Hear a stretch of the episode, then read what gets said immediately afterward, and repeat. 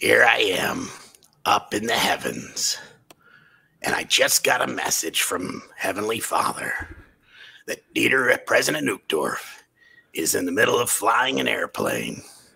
So we're going to go down and help him. What what am I hearing? What am I hearing? this Boyd, is Packer, is that you? It's me, President Boyd K. Packer. You're visiting me while I'm uh, flying in the, in the sky with the airplane? Yeah, Moroni and Alma were busy, so Heavenly Whoa. Father sent me. I'm having an out of body experience. I can fly anywhere I want. It's like I have angelic powers. It's amazing. Dieter, this is where the Tower of Babel reached to. This is as high as it got before Heavenly can see- Father I confounded. can see why the people's were very why, why God would be very upset because that's a long way to look. Oh, Boyd K. Packer, you will not believe what has happened since you were gone. Oh my, I want to bring me. you down. All right. Tell me, is masturbation still wrong? Uh, we stopped asking about that. Boy, you was the only one that was like trying to get the people to know about that thing. That was It really was my, creepy. It was my gospel hobby. It was very creepy, and I'm so glad we don't ask about it anymore. Now, do you know what this is? I, I don't. I've been too busy helping Heavenly Father. On the Right, I'm going to increase the revelation resolution. Oh, ah, the, the, it's the images are downloading, the heavenly images. All right, do you know what this is? there's a human being right there. Yeah, he is wearing a beard just like the Biden used to, but we don't allow it anymore. No, David O. McKay put an end to that, and That's so right. I've been shaving every day since. Does your hair grow in, in the afterworld? You never lose a hair off your head. Heavenly Father puts everything back just the way it was. So after you after you shave, the hair goes right back. Yeah, that's amazing. I'm going to be. I'm going to look. They call me the silver fox now. You wait to see what they call me then. All right, now look at this. This is the Ensign Peak Monument. Now, do you know what we have done with Ensign Peak since this time? Yeah, we've named a church periodical after it. Uh, yeah, we did this, yes, but we also created a, a huge investment portfolio. Wow, fly, fly with me here, dude. You're Uh, Yes, we are going to the seat of power in Utah. Yes, the place where all of the rules get made, all of the laws get made. Here it is. Yeah, that's right. Now let's go up. So, oh, we are going to go and land on the roof. Yeah, that is good. Now, so this is where we go to survey our domain. We look out over the entire world and we want to possess the whole of it. Yeah, we, we put every little penny away so that someday when Jesus comes back, we can have the biggest party ever. You guys did such a good job preparing all the funds. I mean, look at this temple now. We're going to go and fly onto the temple. Yeah, this is good. Sometimes I come up here and I, I, I walk out on the roof of the temple and I look around and I think, gosh, you know, how could I, how, how, what, how in the world could I get involved in something like this? I was just a poor child in Germany, and now I fly all around the world, and people slobber all over me, and I have to start telling the ladies to back off because they all think I'm the silver fox. It's crazy. Did you, You ever have that problem, Dieter? No, you know how the ladies feel about you. Well, they they don't quite feel the same way about me. I'm just not as sexy, Dieter. How is that possible? You have such a sexy voice. Yeah, sounds like I smoked a pack a day for 42 years. I don't, I don't understand. You It's I- because I, expressed my life-giving substance too much. Probably. You know, I, I, there's not that much time for that on the, on the, on the airplanes. All right, now this is where the real seat of power is. This is where it's like the protective shield of the church. You know, anything wrong goes on. These, these guys really protected. So you've got the protective shield. You've got where the power is actually made, and then over here is the puppet theater. Yeah, that is good. Thank you so much for giving me a tour, uh, uh, uh, Boyd K. Packer. I've, I hope that I've enlightened you with what we have done with the legacy that you that you left for us, and then maybe sometime in the future we will come again. You're welcome. I'm gonna go back to Heavenly Father. So good to see you. Come, Kolam. Come.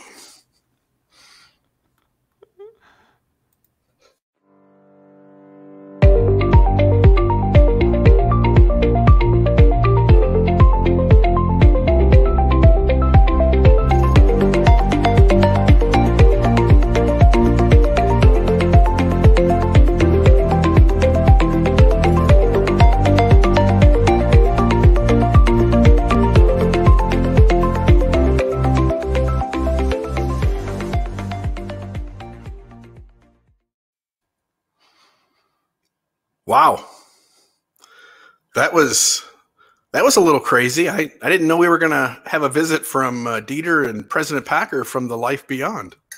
That must be evidence then. That's got to be evidence, Jon, that that uh, that the afterlife is real. Did you have the same vision I did? Uh, yeah, I don't know what was what that all was about, but uh, I'm, I now have a testimony that there is an afterlife. So do I. I I hope that this hair grows back. All right. Anyway. All right, Bill. How are things going? Uh, life is really good. Um, nothing super new and exciting, but everything's going a- along well. I just got done reading a really good book, um, uh, Civilized to Death. Uh, really fantastic book. A lot like uh, Sapiens with Yuval Harari. I, I tend to avoid reading in depth books because then that puts other people's ideas in my mind, and I only want my own ideas in my mind. Yeah, you should try to stick with that. It makes you a lot more comfortable if you can just hold on to your ideas and the ideas that your authorities gave you. Yeah, well. Okay, so there was some big news, though, in this week in Mormonism, specifically a little something that uh, is a, a, a bit like ecclesiastical whiplash. Um, because despite the celebrations over the church seeming to modify its policy regarding LGBT people, particularly on the campus of BYU, uh, we are now back in the shadow of the church's prior stance.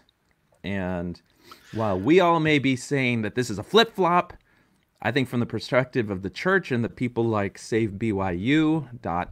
SaveBYU.com, uh, it's not a flip flop. We're just, we were too eager to embrace iniquity. I uh, I think I saw this coming last week, didn't I? When you and I talked, didn't I say like this wasn't going to end well? And uh, it it hasn't ended well. These guys, No. th- their words are we we consider all the permutations. We you know we are apostles of the Lord Jesus Christ. We consider all the permutations. We take these matters seriously. Who's on the board of BYU, by the way, uh, Jon? Uh, I don't know the answer to that. I, that was actually one of the questions that came up because whoever was on the board probably affected this.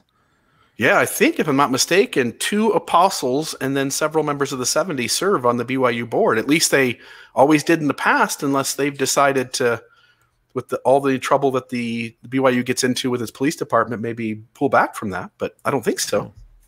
Well, you know that that would give them a measure of plausible deniability, but uh, so this is it. This is the letter.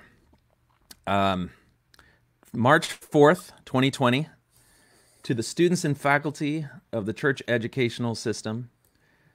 Uh, recently, the language of the principle-based church educational system uh, honor code was updated. Those adjustments included significant doctrinal and behavioral matters that have led to much discussion and some misinterpretation.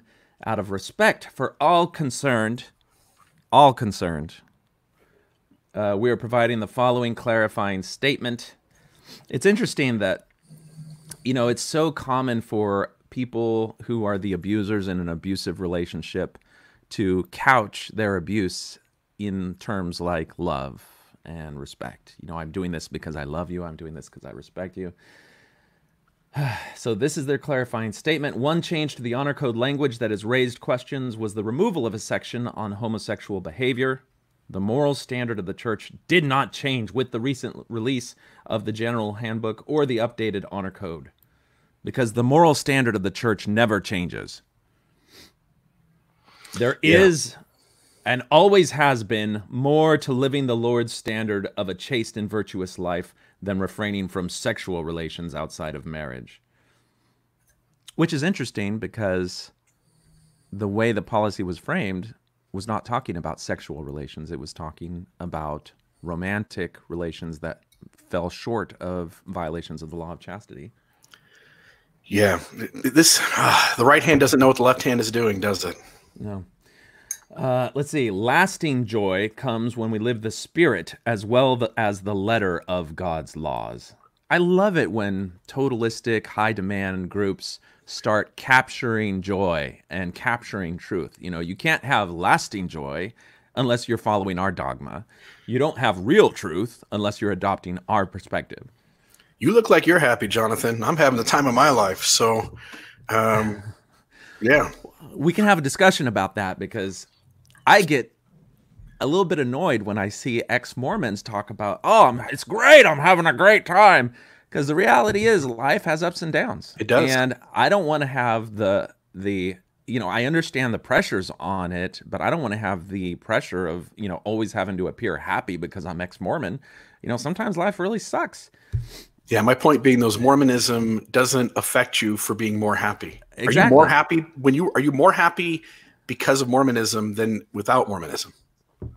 I think that there is so much in terms of toxic perfectionism that goes along with the gospel. That alone, once you let go of the ridiculous proprietary and arbitrary standards of behavior and thought that are part of the church that constantly make you feel inadequate and somehow out just for being human, Ooh. then Mhm. that alone elevates your perspective because you don't walk around thinking that you're this total, you know, bum. But Yeah, no that's more a- weight on that's your a shoulders. Good, exactly. That's a great subject for uh, a deeper discussion, but we're going to continue this letter here. A foundational doctrine of the restored gospel of Jesus track. Christ is that marriage between a man and a woman is ordained of God. Now, it used to be marriage between a man, a woman, and a woman, and maybe another man, and perhaps another woman and a child. But that's that's Joseph Smith and Brigham Young and all those the This polygamy. this whole Anyway, thing, Jon. Okay. Yeah, this whole this whole thing where they say like a man and a woman, it, it doesn't do your own history justice. Like you're you're essentially discrediting all the marriages that have occurred in the past with divine sanction in Mormonism. Well, yeah. I mean, that stuff's down the memory hole. That doesn't exist anymore. You know, just like Hinckley said, you know, we have nothing to do with that doctrine. It's in the past. It's a little fleck of history. you're really So good at that one. All right. A, a marriage between a man and woman is ordained of God, and that the family is central to the Creator's plan for the eternal destiny of His children. Quoting the family, a proclamation to the world, church leaders have long taught these principles. You know, since 1903, uh, and beyond. after we issue, yeah, after we, after we issued the second proclamation telling the world and our members, now we mean it. Now there's no polygamy. Uh, you know, yeah, and then people, of course, it's blasé to point out that two of our apostles and prophets now are eternal polygamists because they have been sealed to multiple women after the death of their first wife. So that is an example of a man, a woman, and a woman. I mean, back in the days of polygamy, you know, you were just one spouse's death away from same-sex marriage. You know, if if a guy married two women and then he died, I guess I don't know. I guess because the woman is given to the man, but the man is not given to the woman in the way that the verbiage of that marriage is is made. So I guess those women would be separate, not married together. I don't know. Yeah, no, no, they're just property. Yeah. Same. Okay. This is the this is the key quote. All right, and this is where when we get to the Q and A with the honor code person, this this just comes it becomes a huge mess. Same-sex romantic behavior cannot lead to eternal marriage and is therefore not compatible with the principles included in the honor code.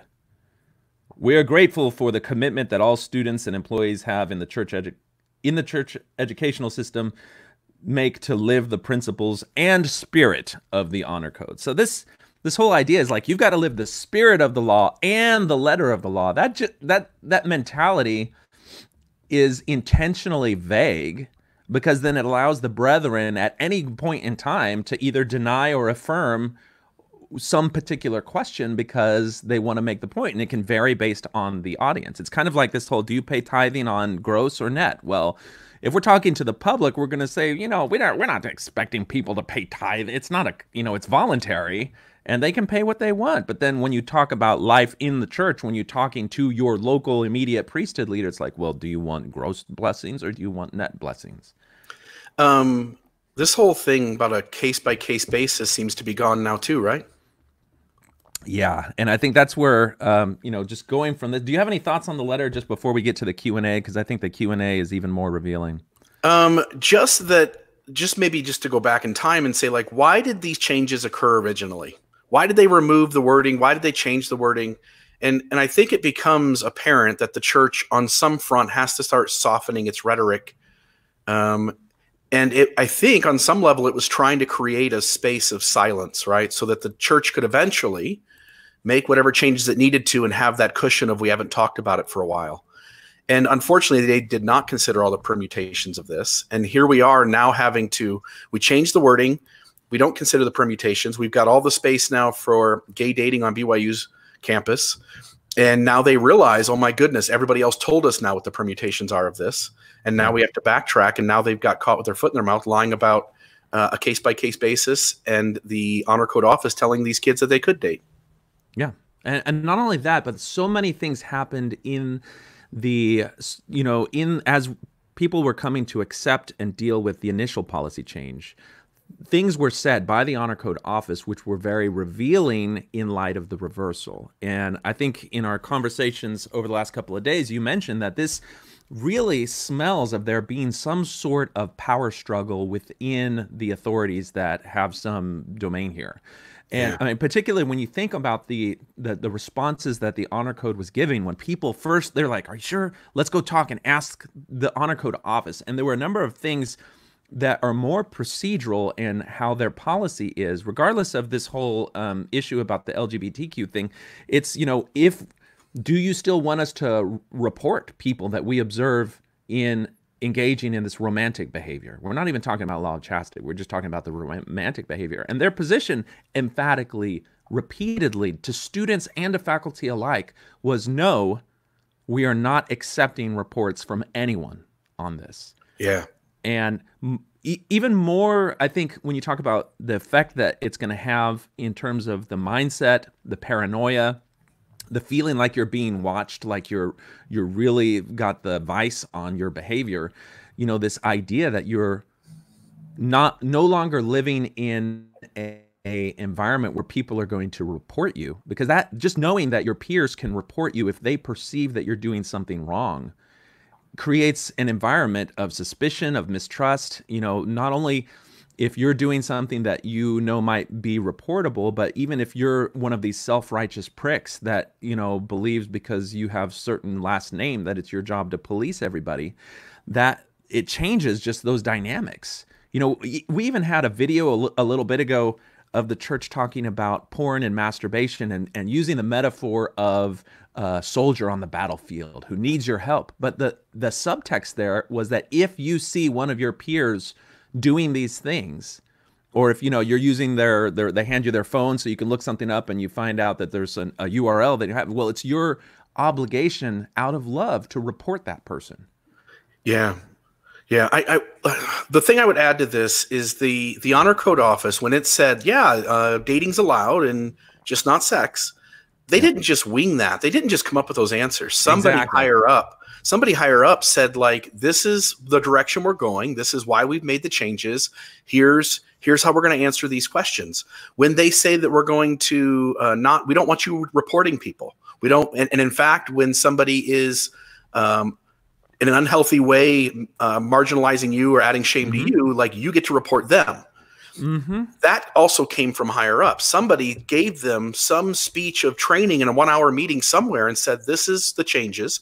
Here's why. Here's how we're going to handle it. These people aren't winging these answers. So yeah, now you realize, idiots. yeah. So like you say, now we have leadership of the church in on the board of BYU. These changes come about. The the the minimum wage workers in the office, the secretaries, the whoever else there is. These folks were giving answers. They were taught, they were told, and they were shown. And now everybody has to pull back and pretend like none of that really happened. Yeah. Well, you know, they were just repeating the uh, empathetic and loving folklore. They were speaking as men, not as representatives of the of the honor code office. Yeah. So as you point out, somebody, two people in those top fifteen are at complete disagreement here. Yeah. So let's take a look at this Q and A because this is pretty revealing. You know, they it, and I think they had to release something like this q&a because so many Q, you know informal q&as had already been released of people, saying hey I, I spoke with somebody at the honor code office and what i wish that people had done is like put their phone on record and then spoke to someone at the honor code office so that we could actually hear somebody in the honor code office actually saying these things. But so we've got q&a with the honor code office and of course they're I'm gonna have to kind of shrink. Notice there that make a report. You can right there. You just yeah. click it right to the top there. Wait, hold on. Go all the way up. That? Go back to where you were. Okay, hold up. Control plus plus. Okay, hold on. Where'd it go? Okay, go down a little bit. Uh, make right a there. report. You're make kidding me. Make a report, Honor Code Office. You can you can right now. Everyone can click that link and send a report to the Honor Code Office about a student who is kissing another student of the same gender. You can do that. What a shame! Like this is it is this is like uh, uh there was lots of this in Germany at a certain time. I well, remember, right? any if you go if you go to any totalitarian regime, whether you're talking about a Maoist China, whether you're talking about Germany and the Nazi regime, even to North Korea today, yeah, Jehovah's Witnesses, like, yeah, any anything where they have to control the thoughts and behaviors of individuals. Uh, there's going to be a reporting mechanism because that's the whole point. You know, you control people by holding people accountable. Yeah. Uh, and, we used to do know, this early it, in the church's history, by the way. We used to, oh. we used to in the, I think, I don't know if it was you, me talking or who, but somebody said the old handbooks used ah. to have a section for leaders to, if there was a report to be made to inform members, they could make a report about other members. Yeah, actually, you know, I'm going to see if I can pull that up because, uh, Oh, actually, you know, I think I put it on my Facebook page at one point. I'll, I'll look that up in the meantime. But uh, okay, so let's take a look. So Kevin Utt answers questions about BYU's updated honor code. Okay. We encourage all members of our community to review the letter sent to them from Elder Paul V. Johnson. Now, who's this Paul V. Johnson guy? Uh, I have no idea. So he's he's a 70, so he carries that ecclesiastical authority, but he's also the head of the church educational system. Um, he was the guy who made the announcement that the LDS Business College and everything was going to be called now Ensign Peak or whatever. Another bad move. Yeah. We just got well, caught with our pants down in a hundred and something billion dollars in a fund called Ensign Peak. Let's name our college after it. well, what I think what they're doing is they're doing a little thing called lamp shading, where you just like make it so common that it, it, it almost drowns any controversial aspect out. Okay, so let's see. I'll go to. I want to look at photos actually. Uh, photos. So let's keep going. All right. So we we actually have a clip from Paul V. Johnson that we'll get to later, which is revealing. All right. So commissioner of the CES March 4th, 2020. In the Q&A below, Kevin Utt, director of BYU's Honor Code Office, shares responses to questions about the letter and the Honor Code processes. They've been in Kevin and the university have been in communication with CES Commissioner's Office regarding the application of the principles in the updated Honor Code. Those who have specific questions beyond what's covered here are encouraged to visit the Honor Code. All right. So why was the prescriptive homosexual behavior language removed from the honor code? Well, what do you think? Before we see his answer, Bill, what you, what is your guess on that one? Um, I think the church, whenever it makes a drastic change in theology, has to have a time period of silence. And you recently saw LDS.org, or of course it's Church of Jesus Christ now.org. Um, you saw them say in certain places, like, we no longer want to talk about homosexuality in church. Like, let if people show up, they don't show up. Like we will deal with it from a uh, what they can do and what they can't do perspective behind the scenes, but we're no longer going to talk about it.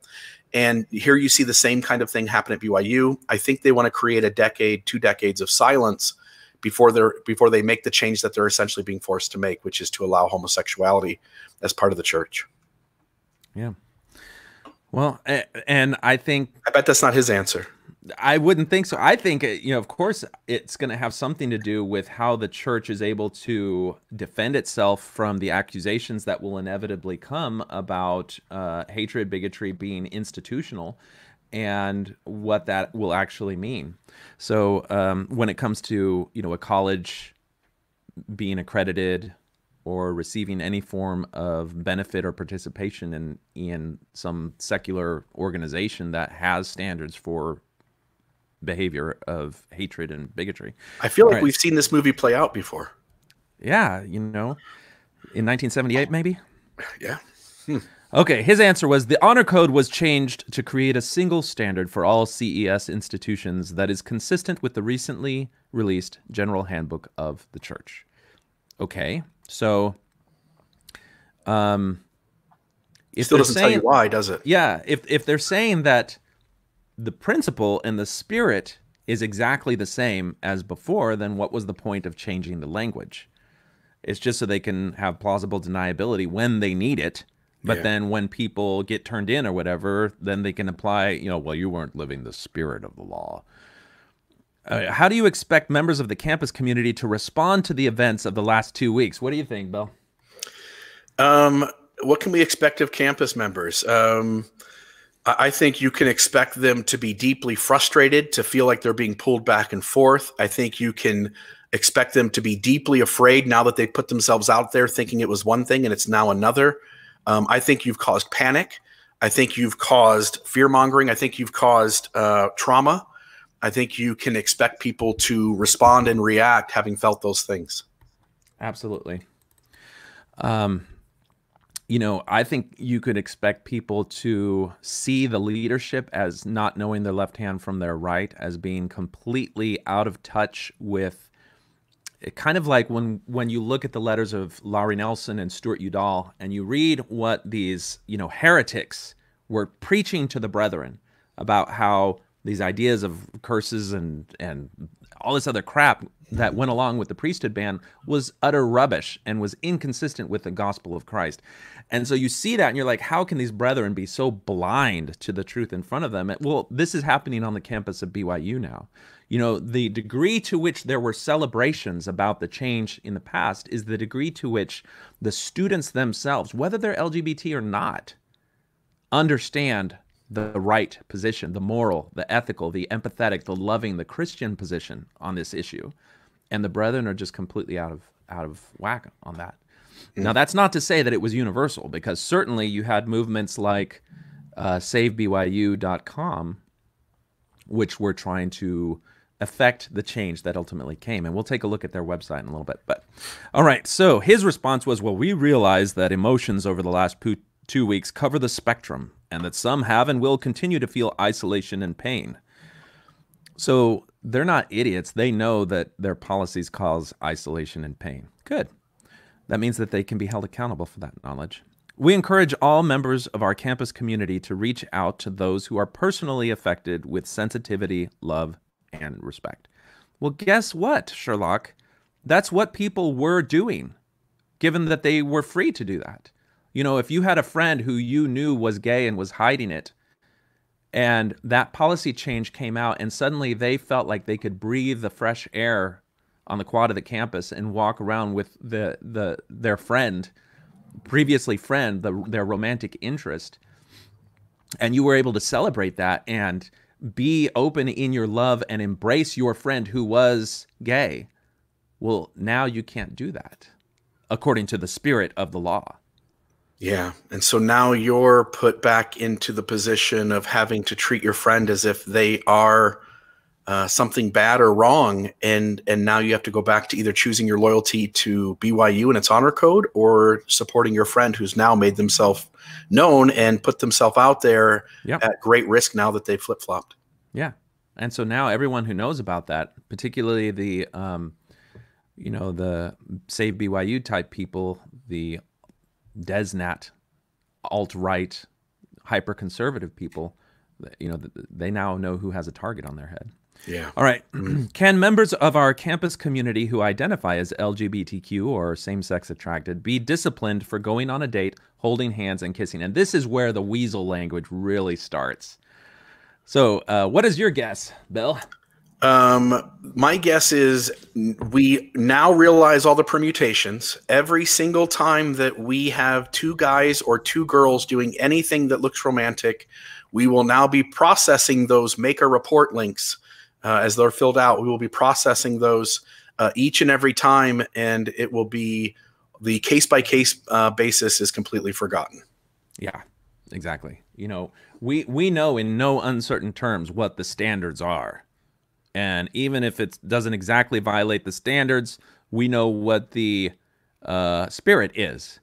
Um, and so, you know, take that. So, what does he say there? Elder Johnson, in his letter, counsels. So, again, this is now Kevin totally abrogating responsibility. He's saying, well, th- they said, they said, same sex romantic behavior cannot lead to eternal marriage and is therefore not compatible with the principles included in the honor code. So, therefore, any same sex romantic behavior is a violation of the principles of the honor code.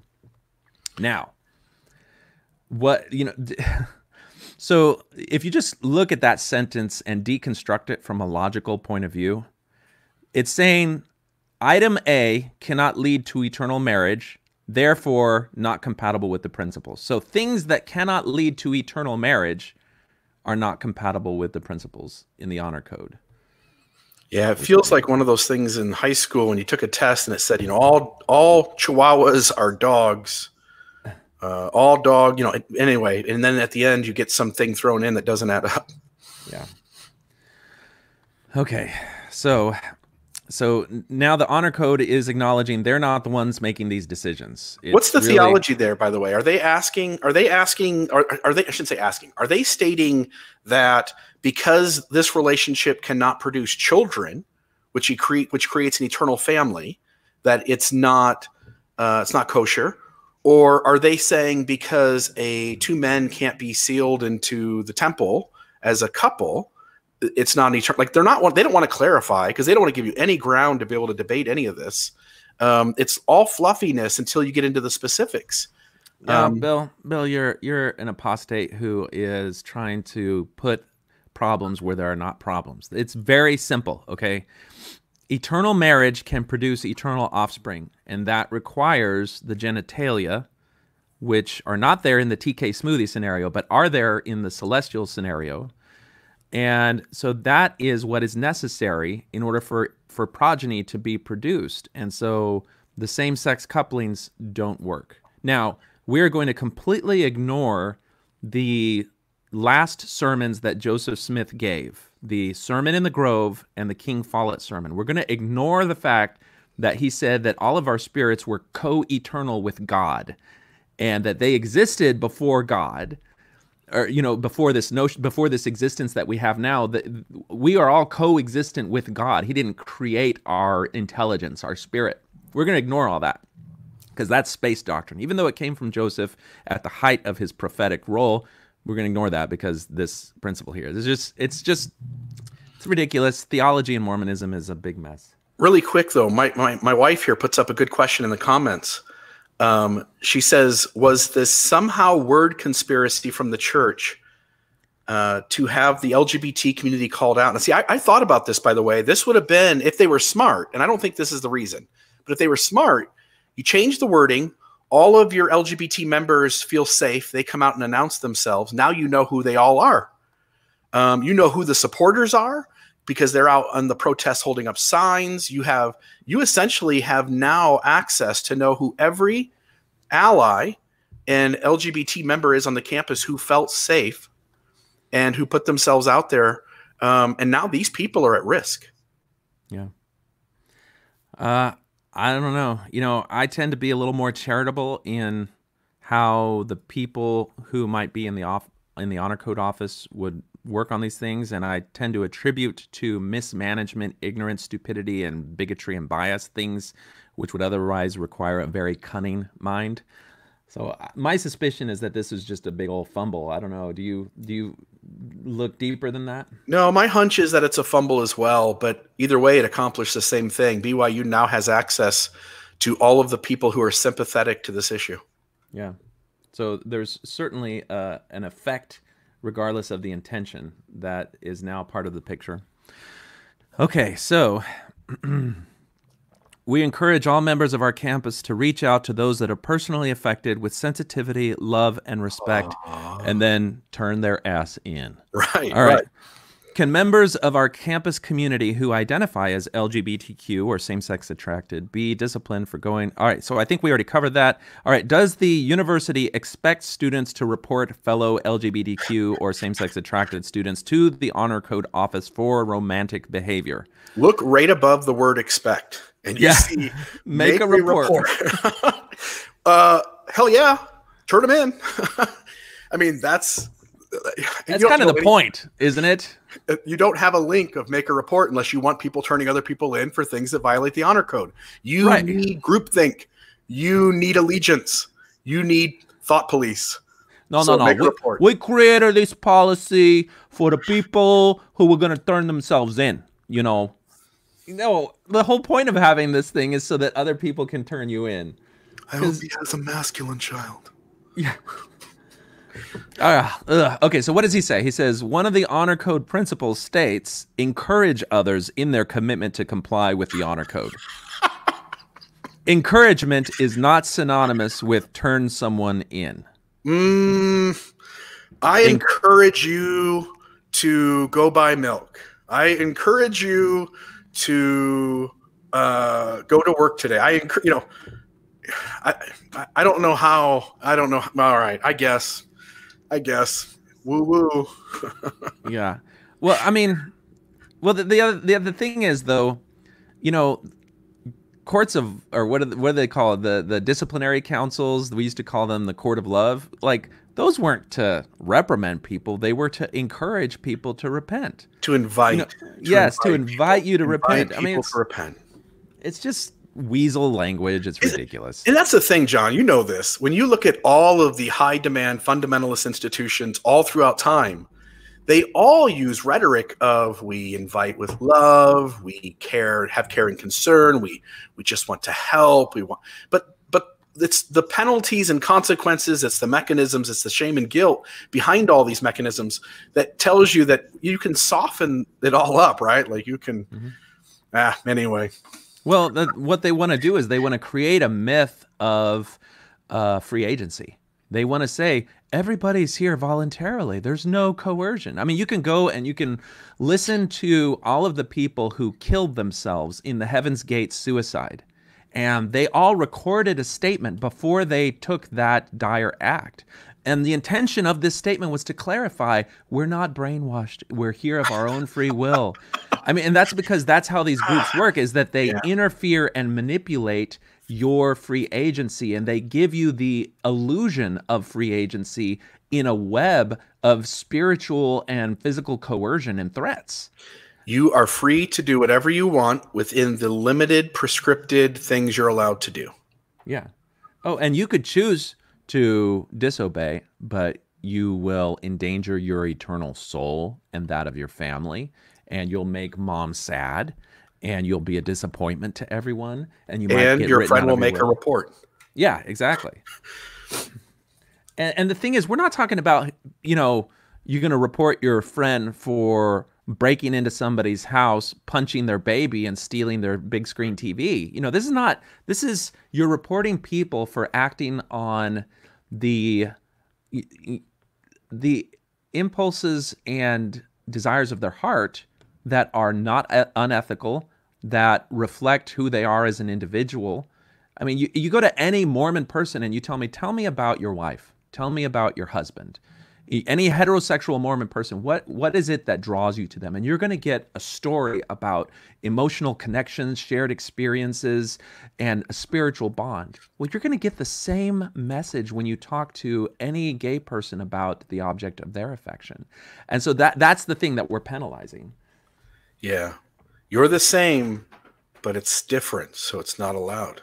Right. You know, that's not that's not true uh truth and you can't get real happiness. That's fake happiness. Yep. All right, so let's see what, what else we got here. Encourage is an action that means to give support, confidence, or hope to someone. We are all members of the BYU community, thousands of people coming together to develop faith, intellect, and character. And we should always reach out in love and support to those around us. So, did he deny in this paragraph that they expect people to report violations of the honor code office? Uh, no, and what, what do- do they still accept the reports? Like he could have easily said, any reports made along these bases will be discarded and not taken seriously. They will not Which be is- accepted. Which is exactly what they said before. Yeah, That's exactly. They were like, we're not taking reports. As a matter of fact, if you end up being hateful and offensive to somebody who is living the new standards, then you're going to be in, uh, investigated. Well, Right. you know, they, there's a follow up question. Well, what happens when somebody reports a student to the honor code office? And this is where he gets to do his little weasel language again. Now, what what do you think is going to happen, Bill, when somebody now reports a student to the honor code office? There will be a, a committee. That committee will be headed up by a member of the 70. Um, that committee will involve the BYU police and and uh, any access to any data that's needed. We will we will find you. We will collect evidence, and we will prosecute you within all channels ac- accessible to the church. And then if uh, somebody happens to say, hey, wait a second, it's inappropriate for the BYU police to be coordinating with the honor code office because that doesn't make any sense, particularly for victims of rape, then we're going to use the full power of our influence in the judicial and court system to try to hide and suppress any of that connection because we know that it is illegal, unethical, and immoral. We've already shown precedent to over redact statements. We've already shown precedent to use records uh, unethically. Yep. All right, let's see here. I am going to. I, I found what I was looking for, so I'm going to download that and make that. That's 144. Okay. So, what happens when somebody reports a student to the Honor Code Office? Well, for a complete description of the Honor Code Office investigation and review process, go to honorcode.byu.edu. You know what? I'm just going to bring that up here because I wonder, you know, they're asking if it's an obligation for somebody to turn in that violation of the honor code. If you know that somebody's cheating on a test, are you obligated to turn them in? Because if you are, then the question comes well, what's different about this sin, this violation of the honor code from any other violation of the honor code? Because now we're having like a two tier uh, process of, of the honor code. So, all right, let's see here. Um, let's just, all right, let's keep going. Please remember the office does not investigate anonymous reports. So here is where they can say, oh, we don't investigate every report if it's anonymous. The reporting individual must agree to have their name be known, except where the reported behavior could impact the physical safety of members of our campus community. Hmm. I think our tribe benefits too by the tattleteller having their name attached to things as well, because the church does one hell of a job of figuring out who its loyalists are. Um, and when it perceives loyalists, those those people tend to get promoted in this system. And so I think the church not only keeps records on those who do bad things, and it does keep records, by the way. I've had numerous friends um, who have said they've been in communication with people directly in those offices where these records are kept, and there are files on each of us who who at one time or another were on the inside speaking out, and probably now that we're on the outside. Um, I got to believe they keep records of those who show their loyalty as well. Um, I think those folks get promoted in this system. Yeah. Does this, I mean, I'm just, I think the anonymous report thing, it's like, that's good. That way people can't call up and say, uh, I observed Kevin Utt violating the um, honor code office. You know, there has to be some accountability there. Um, it's just that when you uh, reported behavior could impact the physical safety of members of our campus community. I mean, to the extent that we know that there are LGBT people who become the victim of bullying by people who feel that it's self righteous to do that, and that this entity exists out there, you know, people who are willing to go and beat up gay people, then I don't know. I, it just feels like this caveat here is going to somehow be a problem, but I don't know. Um, how does the Honor Code Office work with ecclesiastical leaders on this matter? Now, why why do you think that question is being asked? What is the fear behind that question? Well, I, I think somewhere along the way, people are trying to figure out why the flip flop. And I think that the over the real question is how is the honor code office working with top leaders in the church? Um, to lay out why this got changed and why it got pulled back and why it got redefined. Um, I also think too they're wanting to. I think members of BYU, students of BYU who are members of the church, are also wanting to know that how these reports and things will get disseminated among their local clergy, the bishop and the stake president. Yeah, because of that requirement for an ecclesiastical endorsement. And if you get reported for same sex romantic behavior, because it's tied into your standing in the religion itself because of these things called worthiness interviews which are inherent to your ecclesiastical endorsement then you know you could have devoted four and a half three and a half years of your college life somebody reports you and you know BYU could kick you out by dropping your ecclesiastical endorsement, and then you've got an unfinished degree with three and a half years, and you're not going to be able to get your transcript or it, it's going to throw all of that in risk, and that's that's an element of the control that's over a lot of these things. That's that's a crazy thing, by the way, Jon.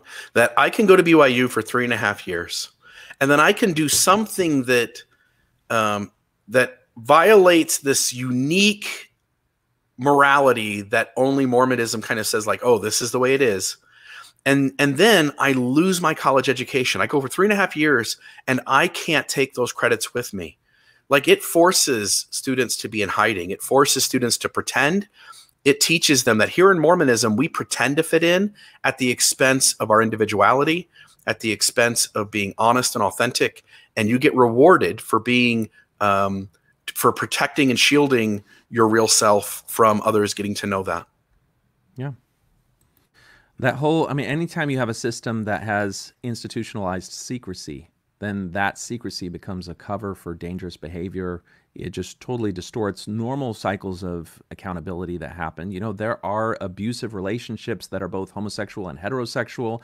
If somebody is in one of those situations, it's going to be harder for them to seek for help because they're going to have this aura of fear of losing their standing in the or in the university. And we've already seen that happen with rape victims who are afraid to speak out and to try to turn in their assaulter their uh, um, their perpetrator because they don't want to lose their ecclesiastical endorsement. And the, and you know, to the credit of the church, after this hit the news, they said, okay, we're never we're no longer going to do that.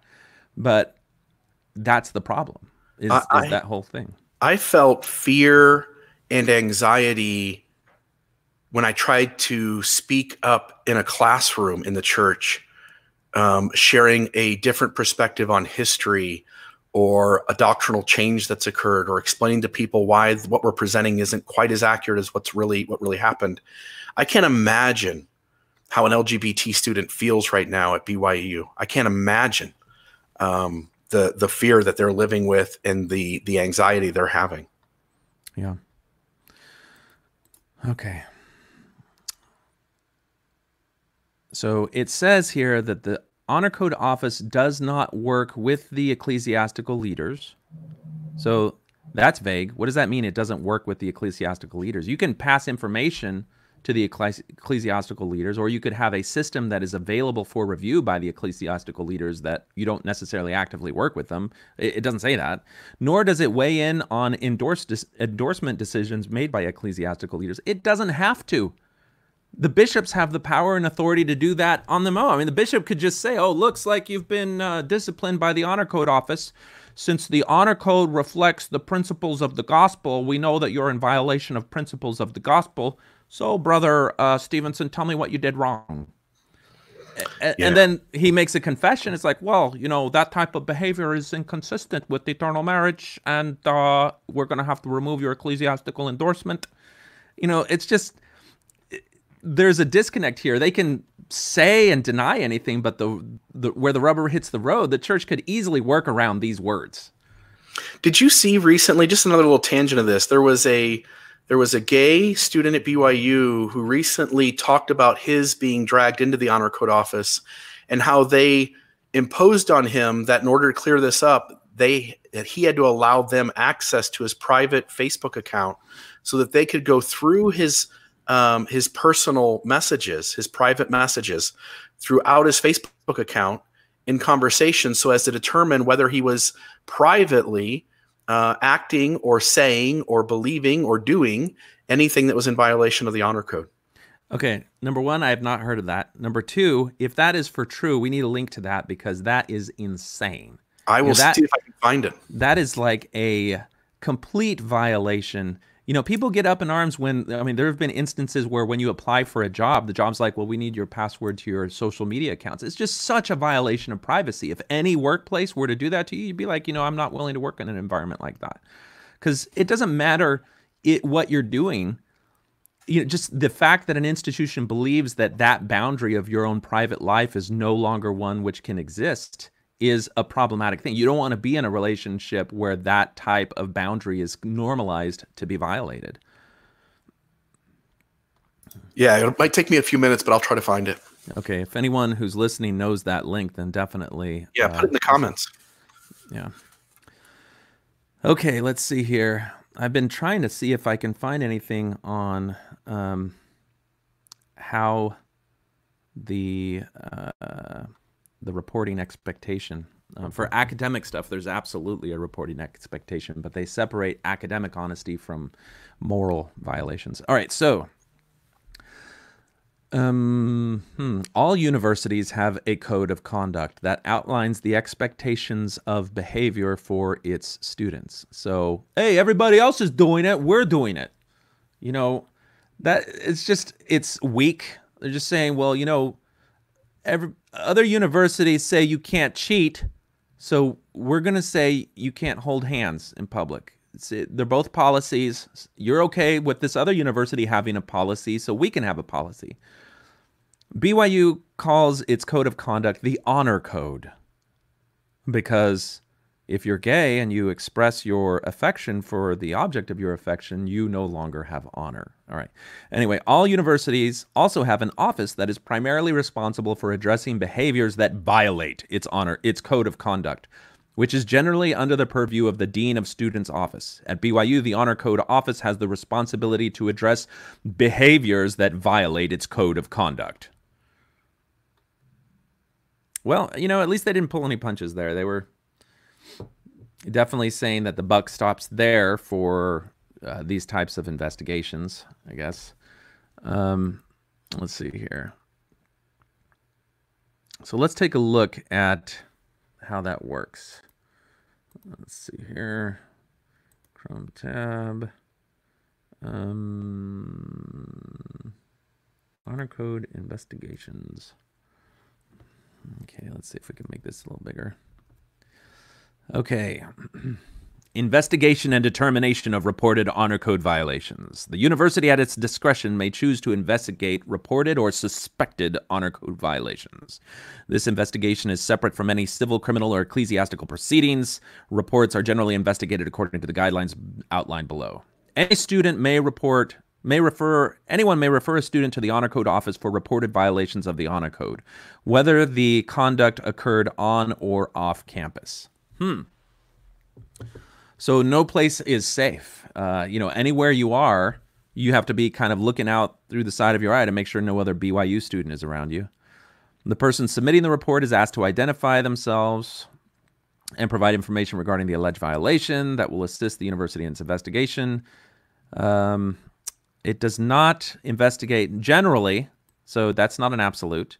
Generally, does not investigate reports by given by anonymous people. It reserves its right to proceed based on an anonymous report. It will strive to keep the names of witnesses confidential. The university may disclose witness names and other information supplies white when legally compelled to. Um, interesting. Part of the student's educational record. Hmm. Retaliation against an individual who's made a report or provided information in connection with an inv- investigation is strictly prohibited. So this kind of speaks to that thing where, um, you know, it used to be just a few weeks ago, a few days ago, that retaliation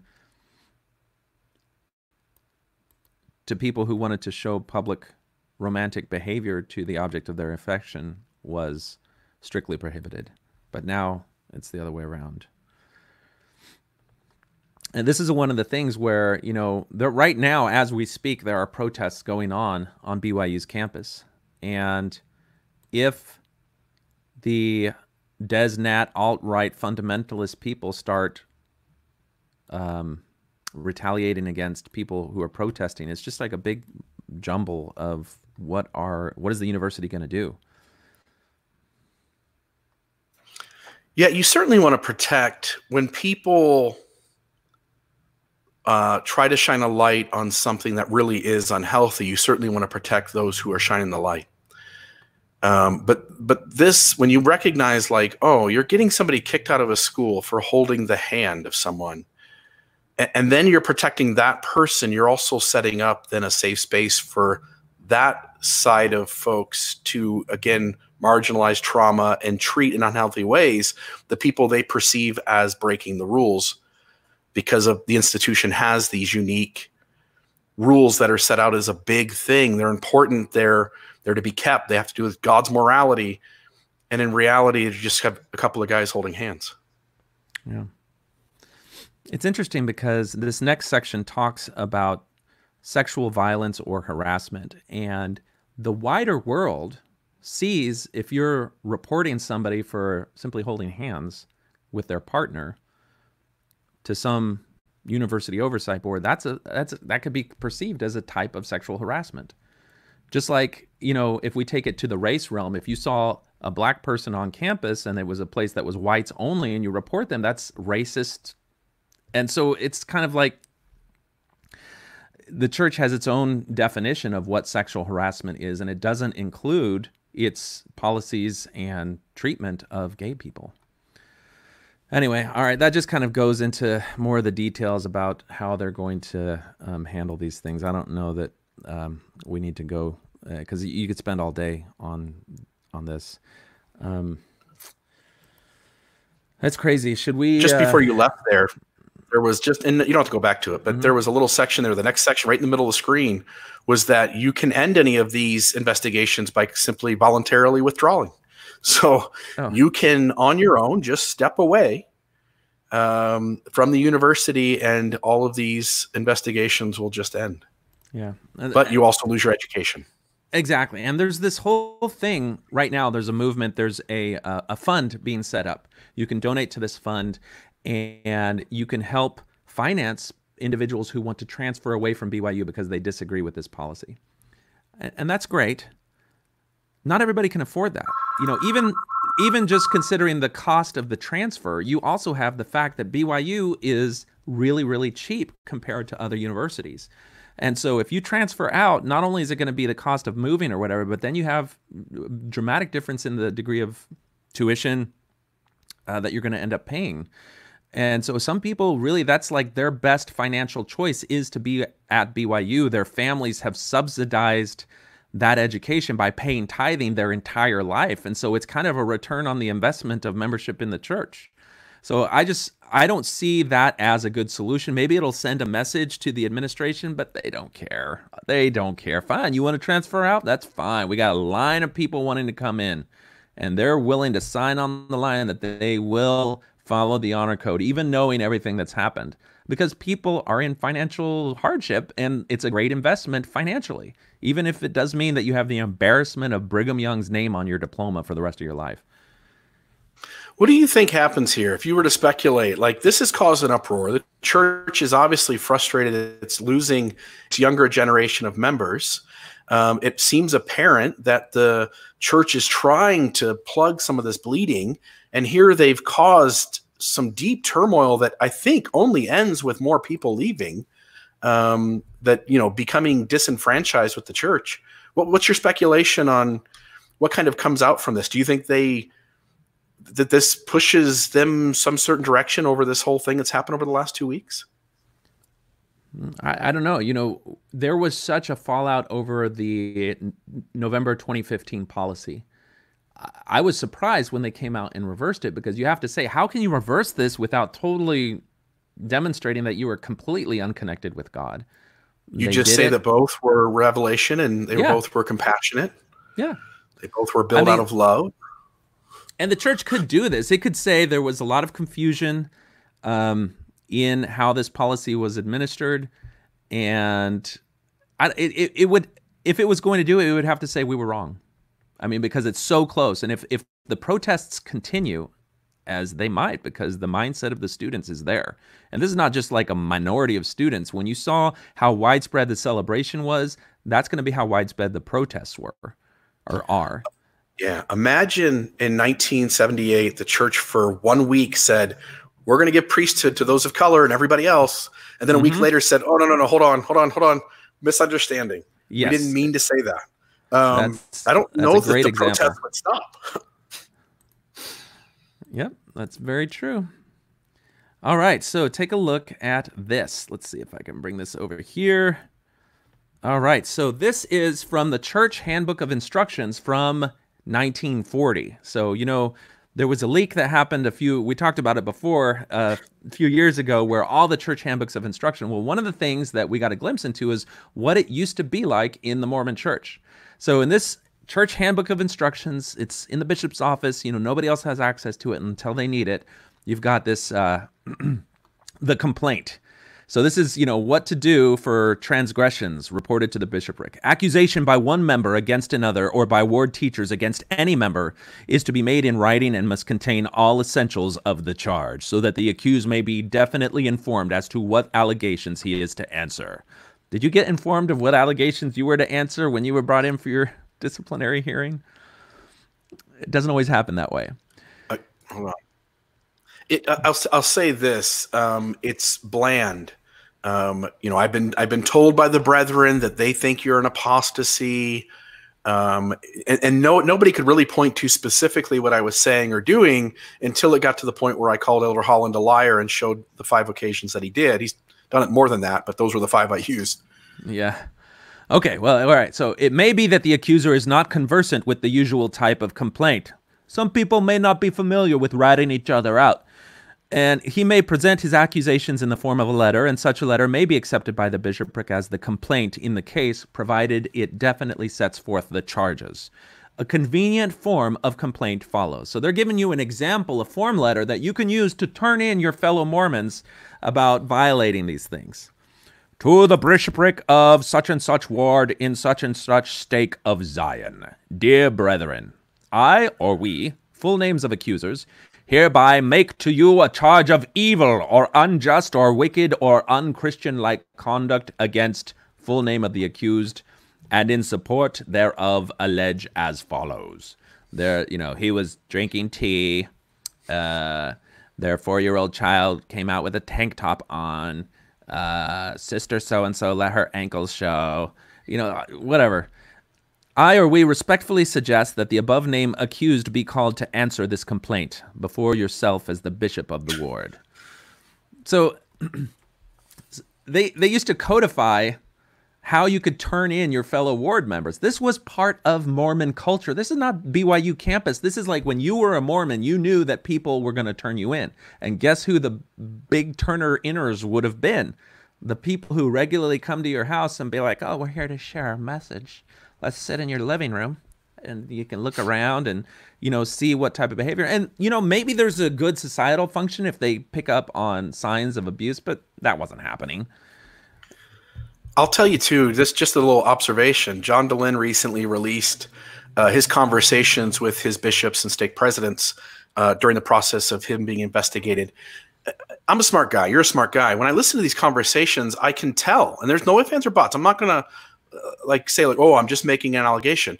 Um, i can tell. There's no doubt that that bishop has somebody higher up who's saying we want you to go sit down.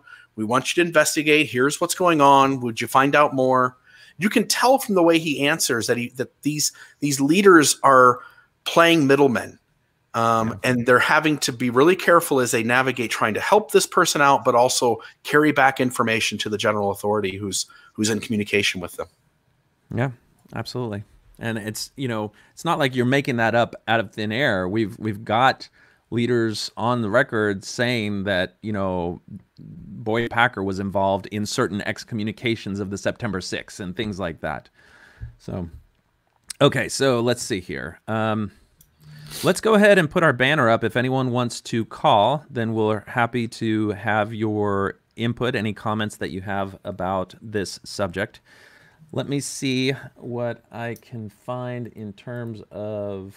Um, Okay, where are we going here? Other than this particular um, event, was there anything else worth commenting on this week in the world of Mormonism or ex-Mormonism? Uh, I think this is the the big thing. Um, man, I'm trying to think offhand. There was Elder Ballard's talk, which weird. This goes along with this. Yeah, it, it- and it's it's one of those things where you're like, what are you talking about? And it really reinforces the notion that the church has this perverse sense of what it means to love and support one another. Because, you know, the talk was given on March 3rd, 2020, specifically to BYU students, and it specifically talked about the events that were going on on campus. And you have um, Ballard making statements that you shouldn't be treating people differently and that you should support it. But then it's all couched in this other language. All right, we got a call. Let's see what, I can do here. Boop. All right, I have to.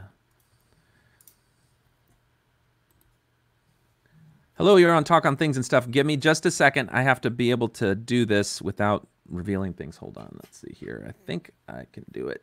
All right, share screen. Chrome tab. Hey there, you you are. Let me see what I can do here. All right, good. You're on Talk on Things and Stuff. I'm coming through okay? Yeah, I can hear Hey, you. my name is Scott. Hi, Scott. Thanks Um, for calling. I made a comment earlier. I don't know if you uh, read it. I had to leave for a while and then came back. I um, what I wanted to talk about was the uh, the line in that letter that uh, the commissioner from CES sent. Uh, the line that talks about um, how it's a violation of the honor code to have romantic behavior if Mm. it does not lead to an eternal marriage. Ah, And uh, I'm not buying that that is an actual reason. Uh, just looking at other examples through history and uh, current situations. Um, for example, you can have a, uh, a widow who is uh, sealed to her late husband. Um, she cannot obtain an eternal marriage to a suitor. Um, so she would not be allowed to date at BYU because that relationship cannot lead to an eternal marriage. Um, that's a Also- fascinating point. Absolutely. you know, if we're if we're using that line of reasoning, that that uh, relationship would would be disallowed. Also, if you think back to pre 1978, uh, if you had two African American students, a man and a woman, would they have been allowed to date? Of course, they would have.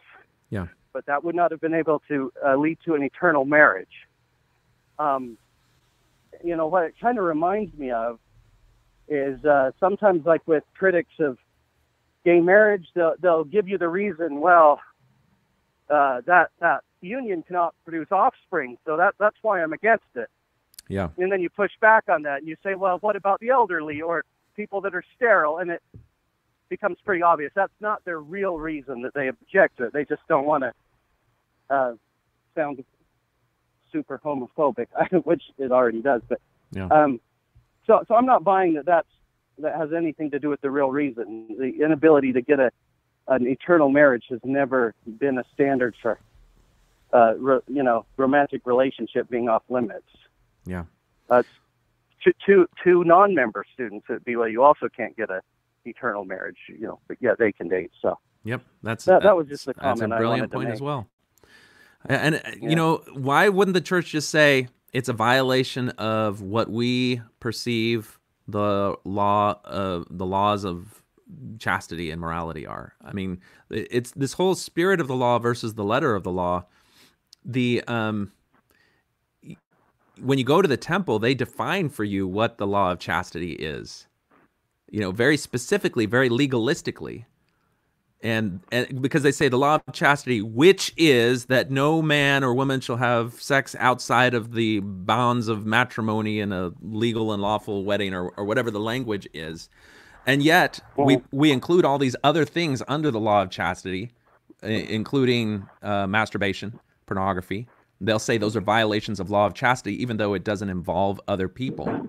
And so then The problem now is that once the law of the land recognizes gay marriage, so people can be married, because it just used to say, I think it just used to say uh, no sexual relations apart from your spouse. And now they had to change it to make sure they specifically said man and woman. Um, it just, it's when you get stuck in a legalistic uh, religion that defines things very specifically and strictly and holds you to them, that's what they've got to do. But now you've got this catch-all of the spirit of the law. Right. Yeah. Well, thanks for your for your comment. I appreciate it. I'm going to see if I can get Bill's uh, feedback from it. He, you won't be able to hear him because I haven't figured that part out yet. But uh, we'll take your comment Oh, off okay. air for that. Okay. Thanks for the call. Thank you. Did you hear him, Bill? You're muted. Let me unmute you. Oh, you have to mute. You have to unmute Got it. yourself. I uh, yeah, I, I heard his side of the call. Uh, personally, my my thoughts are that uh, Mormonism always says things that aren't logically tenable, but that doesn't stop millions of people from continued belief, both because they're isolated from the argument or they have their own mental gymnastics for making that work. So you're right. Like the caller is right. He points out three or four really solid exceptions for why this logic is faulty. And yet, you know, Fair Mormon keeps moving along. Yeah, exactly. We had somebody who put in a question. Let's see here. Um, so Tyler Slack asked, "Do we have follow-up video from the BYU professor who excitedly informed his class about the handbook and what the honor code office meant about relationships?" I gather he is upset. And the answer of that is to that is yes. Let me see if I can pull it up here. If we go to this and go to that. So he's talking about Jim Brau, who was the economics professor at the uh, Marriott School of Business. And he sent a note to his students Principles of Finance, no more YouTube, come to class. Dear class, I hope everyone is well. After one of our class videos went viral, my family and I have been receiving threats from alt right online groups and other online posts. As a result, I'm no longer comfortable posting class lectures online. All of you are invited to attend either 8 a.m. or 2 p.m. lecture, whichever works for you. No business prerequisite class that I'm aware of does YouTube, so now we'll be consistent with all of them. Thanks for your care and understanding, Brother B. Do you think that's the only correspondence he had? No, I'm, I'm pretty sure that there were administrators in the school who uh, called him to the table for um, injecting his own opinion in what the brethren did or what the policies were. And it, the conversation probably went like, You just made it a lot tougher for us. Because now, if we change it, we've got to somehow square it with this. You just, it, they could have said, You know what? Just don't talk about the honor code office on YouTube. Just stick to your course. You know, 99% of his YouTube videos were just economics. But um, no, he just took it all offline, you know, and I'm sure that's better for the brethren because now they don't have to worry about some loose cannon um, doing stuff that's going to embarrass them. Yeah, those darn loose cannons, they get in the way. Um, That's ever since 1830. Actually, a little earlier, but Yeah, exactly. All right, so let's see here. So again, if you would like to join the conversation, you can call 210-422-2222. Now, I took some time and I listened to Elder Ballard's talk, and I thought we might go over some clips of it today, but I think we had enough conversation about that. It took up enough time. We're not going to be able to do that. But I think there's some things that he does in that conversation which are really important to kind of dissect and look at what's really happening here. And it has to do with how the church has realized that this whole thing that people are doing now to a greater effect and with more emphasis about determining their own identity is something which can be a threat to the church's hold over the hearts and minds of people. Because if somebody is able to define themselves and give authority, authority and autonomy to themselves outside of the paradigm that the church gives, then it puts them in a position where they're able to see themselves apart from the church as being complete in a way that the church has not had to deal with in the past. And the fact that this enters into facets of gender expression, of romantic expression and desire is just the tip of the iceberg because there's all sorts of things having to do with identity, which are tied into the psychological hooks that we have. If you talk to any Scientologist, and you say, give me, you know, a believing Scientologist, give me a sense of your purpose here on life, uh, where you are, they're going to start conceptually, if they are familiar enough with the real roots of their doctrine, with the notion that they exist as a being on this planet plagued by thetans, which are the deceased spirits of these people from Xenu in the past. That creation story, that origin story, frames in their mind who they are, their position on the earth, and how they are to move from their current damaged state to some elevated future state. And the, the key to getting to that elevated future state is tied into everything that the Church of Scientology demands of them.